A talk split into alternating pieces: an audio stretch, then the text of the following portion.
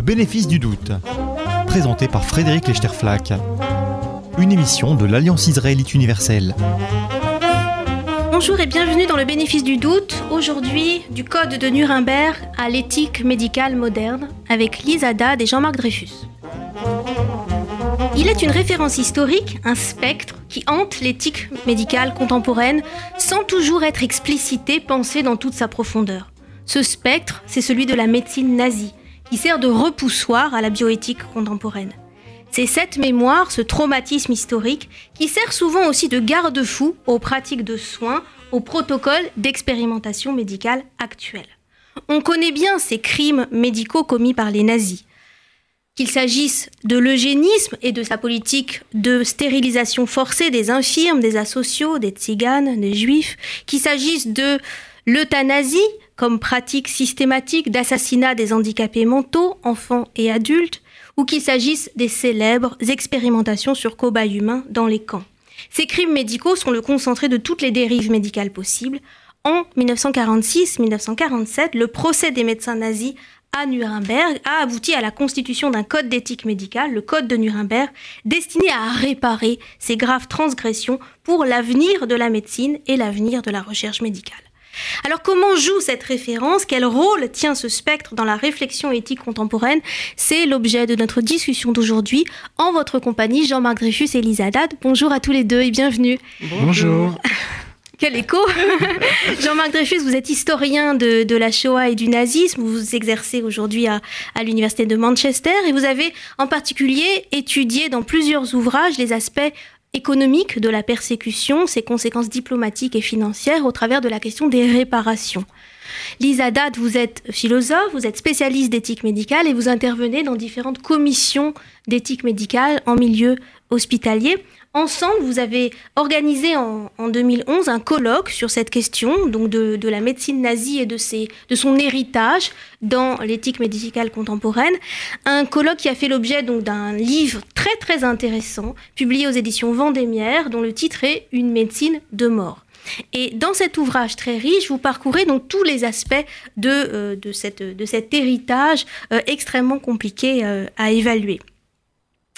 Alors, peut-être pour démarrer notre, notre discussion, je vais partir d'un de vos points de départ dans ce livre, puisque vous, avez constaté que quand il s'agit de discuter de certaines techniques euh, médicales contemporaines, certaines discussions d'ordre qui relèvent de la recherche médicale contemporaine, eh bien l'Allemagne s'abstient ou évite certaines techniques, certaines discussions pour, je cite, d'évidentes raisons historiques. Alors ces évidentes raisons historiques, elles sont pas si évidentes. Et d'abord, est-ce que c'est uniquement le problème de l'Allemagne que de gérer le traumatisme, l'héritage de ces graves transgressions. Lisa Dad Oui, oui c'est précisément ce qui m'avait frappé euh, dans des commissions d'éthique de réanimateurs.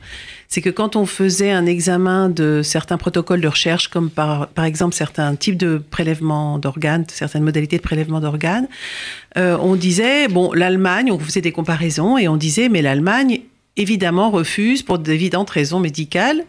Historiques d'évidentes raisons historiques, pardon. Et euh, moi, ça m'avait frappé à deux titres. Premièrement, parce que je me disais quelles sont ces évidentes raisons historiques? Enfin, pourquoi est-ce que euh, et pourquoi est-ce que ça n'interroge pas euh, les pratiques des médecins européens? Et en en parlant avec Jean-Marc, on a décidé peut-être de mettre ça plus au clair, à la fois du point de vue de l'Allemagne, mais du reste de l'Europe et sur une période plus large voilà, de l'histoire euh, intellectuelle et de l'histoire de la médecine. Est-ce qu'on peut d'emblée élargir la question, euh, Jean-Marc Dreyfus? Est-ce que c'est cette, euh, cette mémoire des crimes médicaux, est-ce qu'elle est propre à la conscience européenne ou est-ce qu'elle est largement partagée à l'international? On sait que d'un pays à l'autre, d'une région du monde à une autre, les normes en matière de, bioéthique ou en matière de recherche, d'expérimentation médicale sont parfois très très différentes. Elles sont beaucoup plus souples, par exemple ces normes en Asie, qu'elles ne sont en Europe. Est-ce que c'est lié à une différence de, j'allais dire, de perception de cet héritage historique?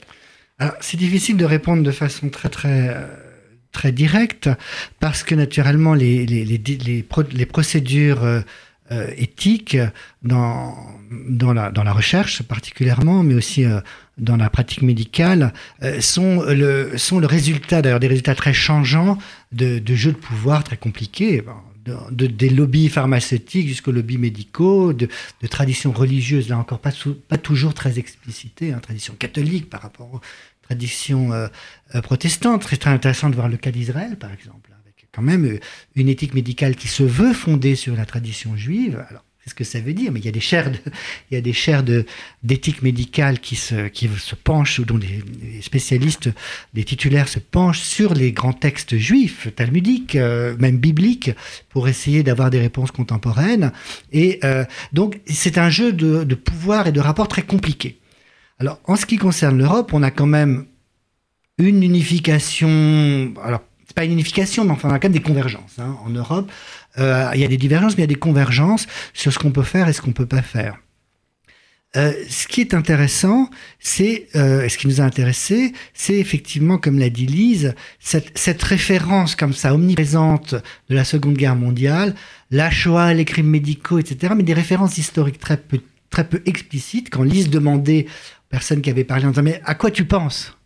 De qu'est-ce qu'est la référence historique, la personne ne pouvait pas répondre.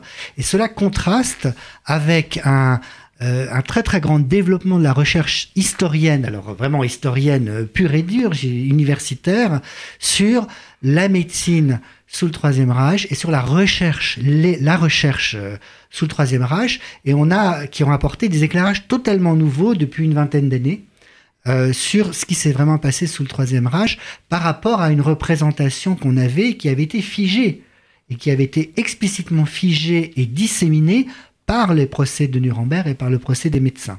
Alors, on pourra reparler des, résultats de cette recherche et le, le, but de ce colloque puis de ce livre euh, dont nous sommes assez euh, contents, ça a été aussi d'apporter à un public francophone ces dernières recherches, particulièrement en Allemagne, mais enfin il y a des recherches aussi en Angleterre sur la médecine nazie, il y a quelques Israéliens, il y a beaucoup d'Américains. Et très très très très très très très très peu de Français qui vraiment font de la recherche sur ces questions.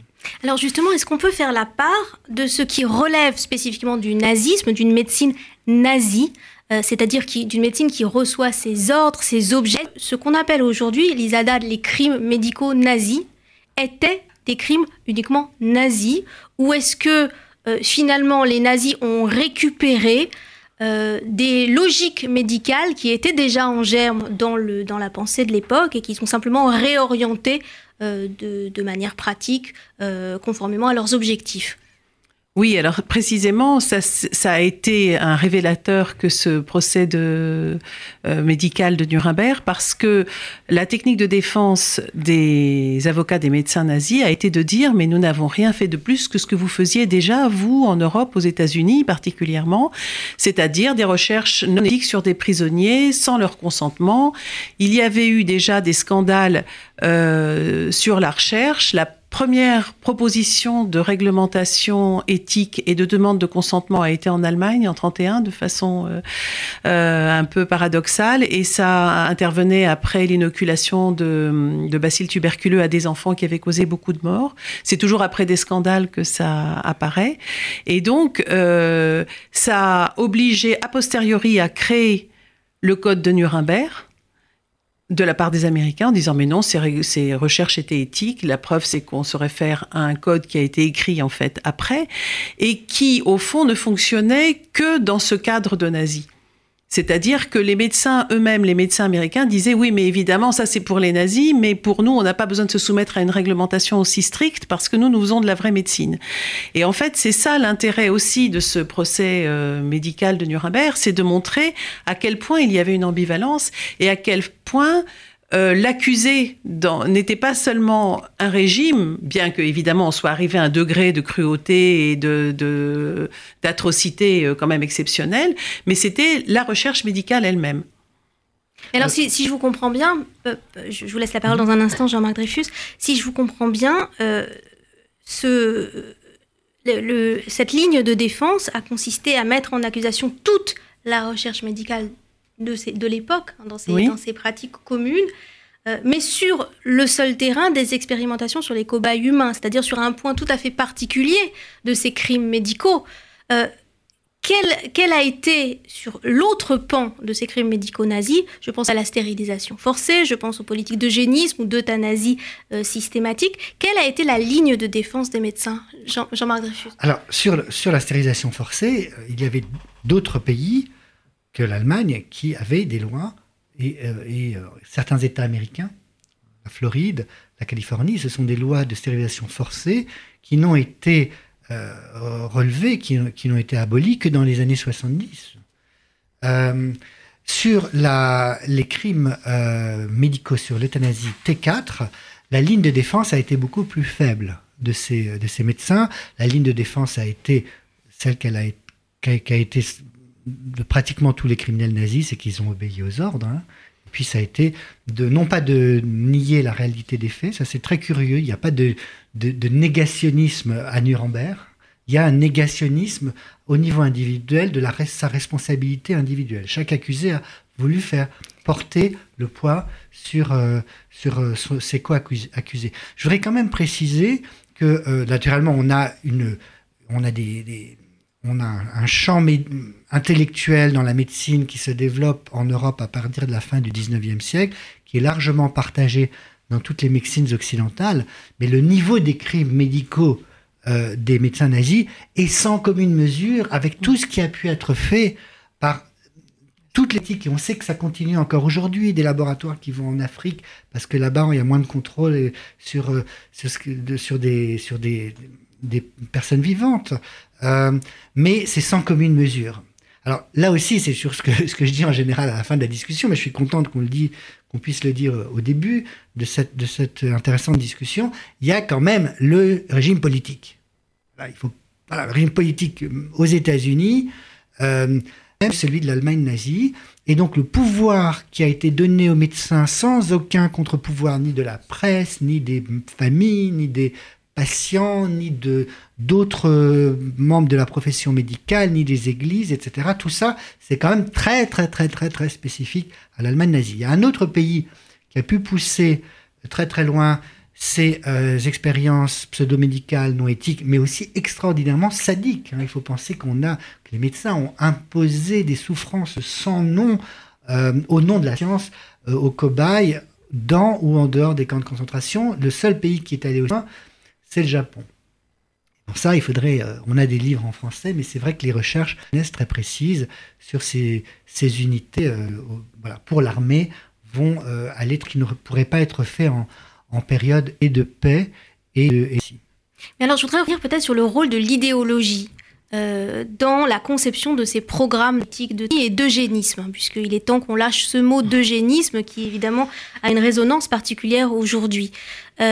Le rôle de l'idéologie, c'est notamment toutes ces justifications d'utilitarisme, euh, les infirmes, les handicapés mentaux, euh, toutes ces bouches euh, non à la société qui devaient être éliminées pour laisser. Il y a cet argument très fort de l'utilitarisme qui a été utilisé et qui est parfois repris, assumé les, les médecins eux-mêmes au procès de Nuremberg, aux côtés d'un autre argument, et là qu'on retrouve parfois servi, je dirais, dans les débats contemporains au sujet de l'euthanasie, celui d'une mort charitable. Autrement dit, l'idée que ces gens, finalement, euh, on a bien fait de les tuer parce qu'ils souffraient inutilement d'une vie euh, qui n'avait aucun sens, hein, qui était une vie de, bête ou de souffrance. Et donc, il y a cette, double argumentation, d'une part de la mort charitable, que serait l'euthanasie, d'autre part de... Euh, euh, de l'utilitarisme, hein, de ces bouches inutiles dont il faut se débarrasser. Comment ont joué ces arguments? Finalement, ils ont été assumés à l'époque par les médecins au procès de Nuremberg?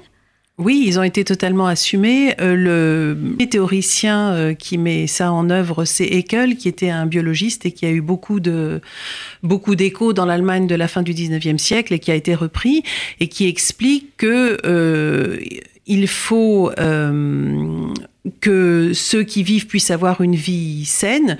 Du reste, la mort euh, par euthanasie est appelée mort miséricordieuse, comme vous le disiez, c'est-à-dire que c'est un soulagement, un soulagement pour la personne qui ainsi peut mener une vie digne, un soulagement pour les proches aussi qui souffrent, et un soulagement pour la société.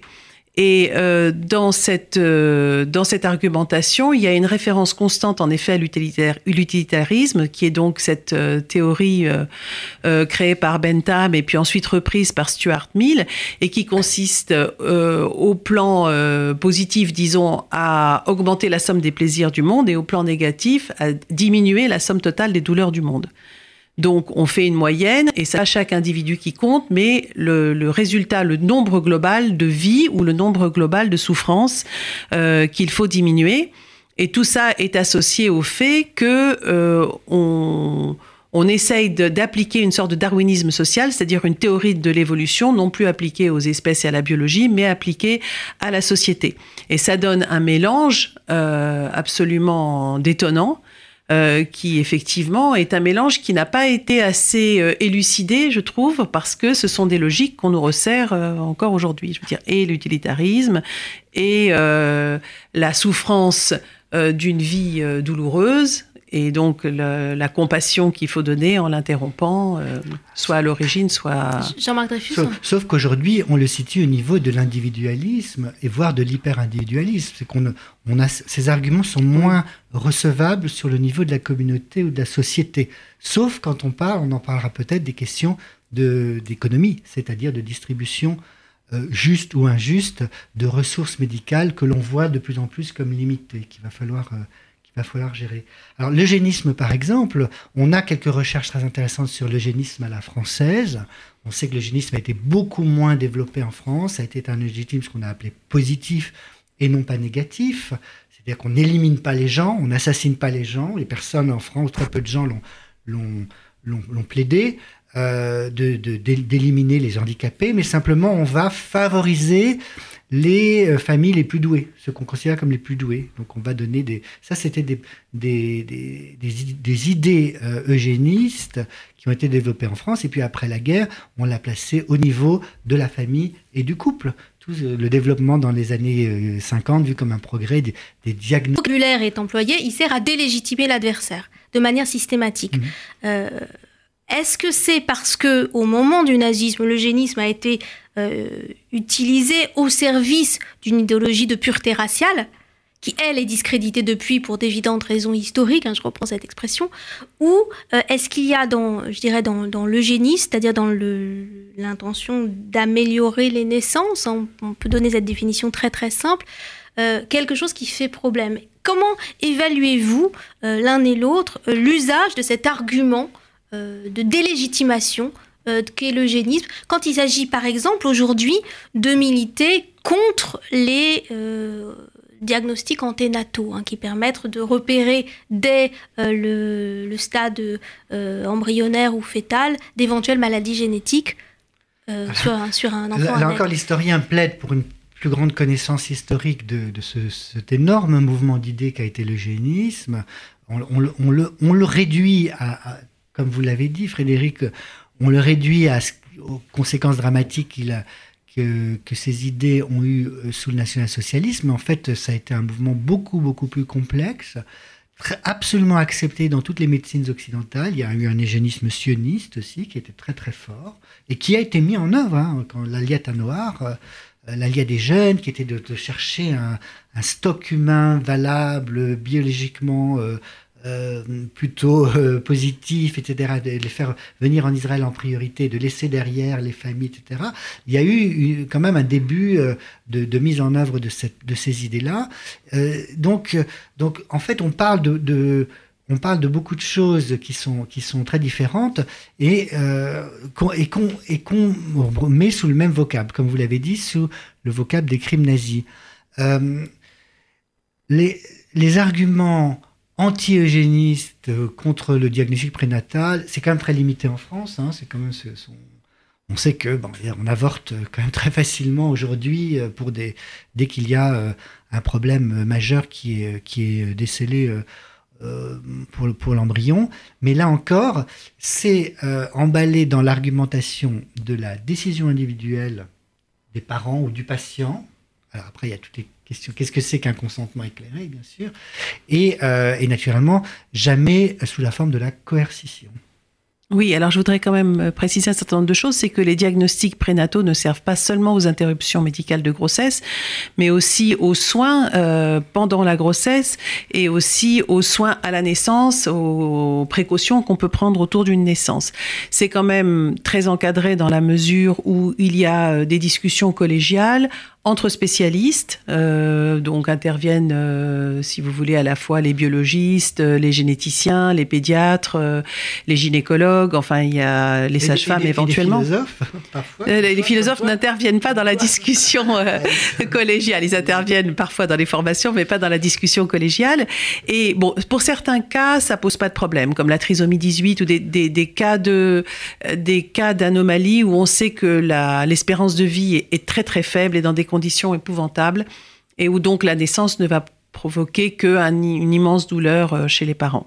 Encore que certains parents préfèrent ne pas prendre cette décision pendant la grossesse de façon à ce que ce soit les médecins qui la prennent à la naissance en, ne faisant pas de réanimation intensive et qui n'ait pas à la fois ce rôle de donneur de vie et de donneur de mort, si vous voulez. Mais euh, le, les cas plus compliqués sont les zones grises, que eux-mêmes appellent les zones grises, où il peut y avoir des discussions très acharnées, justement. Hein. Ces, ces, réunions collégiales comprennent à peu près une vingtaine de, de, de médecins, de spécialistes, et donc euh, il peut y avoir des discussions très très difficiles sur euh, qu'est-ce que c'est que euh, un handicap, qu'un handicap insurmontable, qu'est-ce que c'est qu'une maladie incurable, à quel moment va-t-elle intervenir, dans quel domaine. Et c'est vrai que c'est à ce moment-là qu'on peut euh, discuter de considérations eugénistes, parce que, après tout, si la, la, la, maladie va intervenir après la trentaine ou après la quarantaine, est-ce que, vous voyez, d'autres destins n'auraient pas été aussi courts et et donc, l'eugénisme, ça peut pas être un argument sur le diagnostic prénatal en soi, mais à l'intérieur des discussions, effectivement, ça peut apparaître. Mais on, retrouve bien, évidemment, cette, euh, distinction que vous faisiez à l'instant, Jean-Marc Dreyfus. Dans le cas de l'eugénisme nazi, on a une politique publique, on a une politique de santé publique coercitive. C'est l'État qui décide quelle vie mérite de naître, quelle vie mérite d'être vécue et quelles vies ne sont pas dignes d'être vécues. Quand cet argument, aujourd'hui, il est... Euh, utilisé, ou j'allais dire quand, il, quand, quand, certaines familles se le réapproprient, euh, en disant euh, un enfant atteint d'un handicap aussi lourd, c'est une vie euh, qui... alors comment est-ce qu'on doit dire Qui ne vaut pas d'être vécue On ne va pas dire qu'il n'est pas digne d'être vécu. On voit bien que le, les nuances de vocabulaire jouent un rôle considérable. considérable. On est exactement ici sur le, j'allais dire sur la ligne de crête de basculement dans le stigmate nazi, ou au contraire de basculement de l'autre côté, du côté d'une, j'allais dire d'une réflexion, d'une prudence éthique. Et sur la question, de, la question de la mort miséricordieuse, qui était quand même l'argument qui, qui, est dans, qui est dans les textes, qui sont dans, dans les mots d'Hitler lui-même, euh, donc de permettre l'assassinat de, euh, de personnes handicapées, euh, cet argument sur les questions de la fin de vie, voilà, on, voit par exemple qu'en Belgique ou aux Pays-Bas, où on est beaucoup plus en avance, entre guillemets, je veux dire, beaucoup plus libéral sur le droit des médecins à la demande des familles et du patient, naturellement, d'administrer la mort.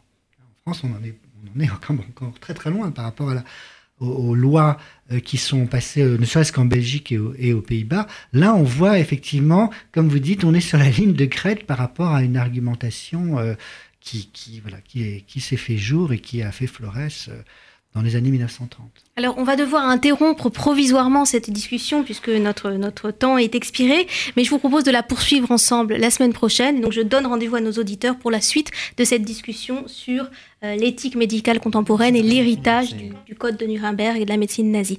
Merci à tous et donc à la semaine prochaine.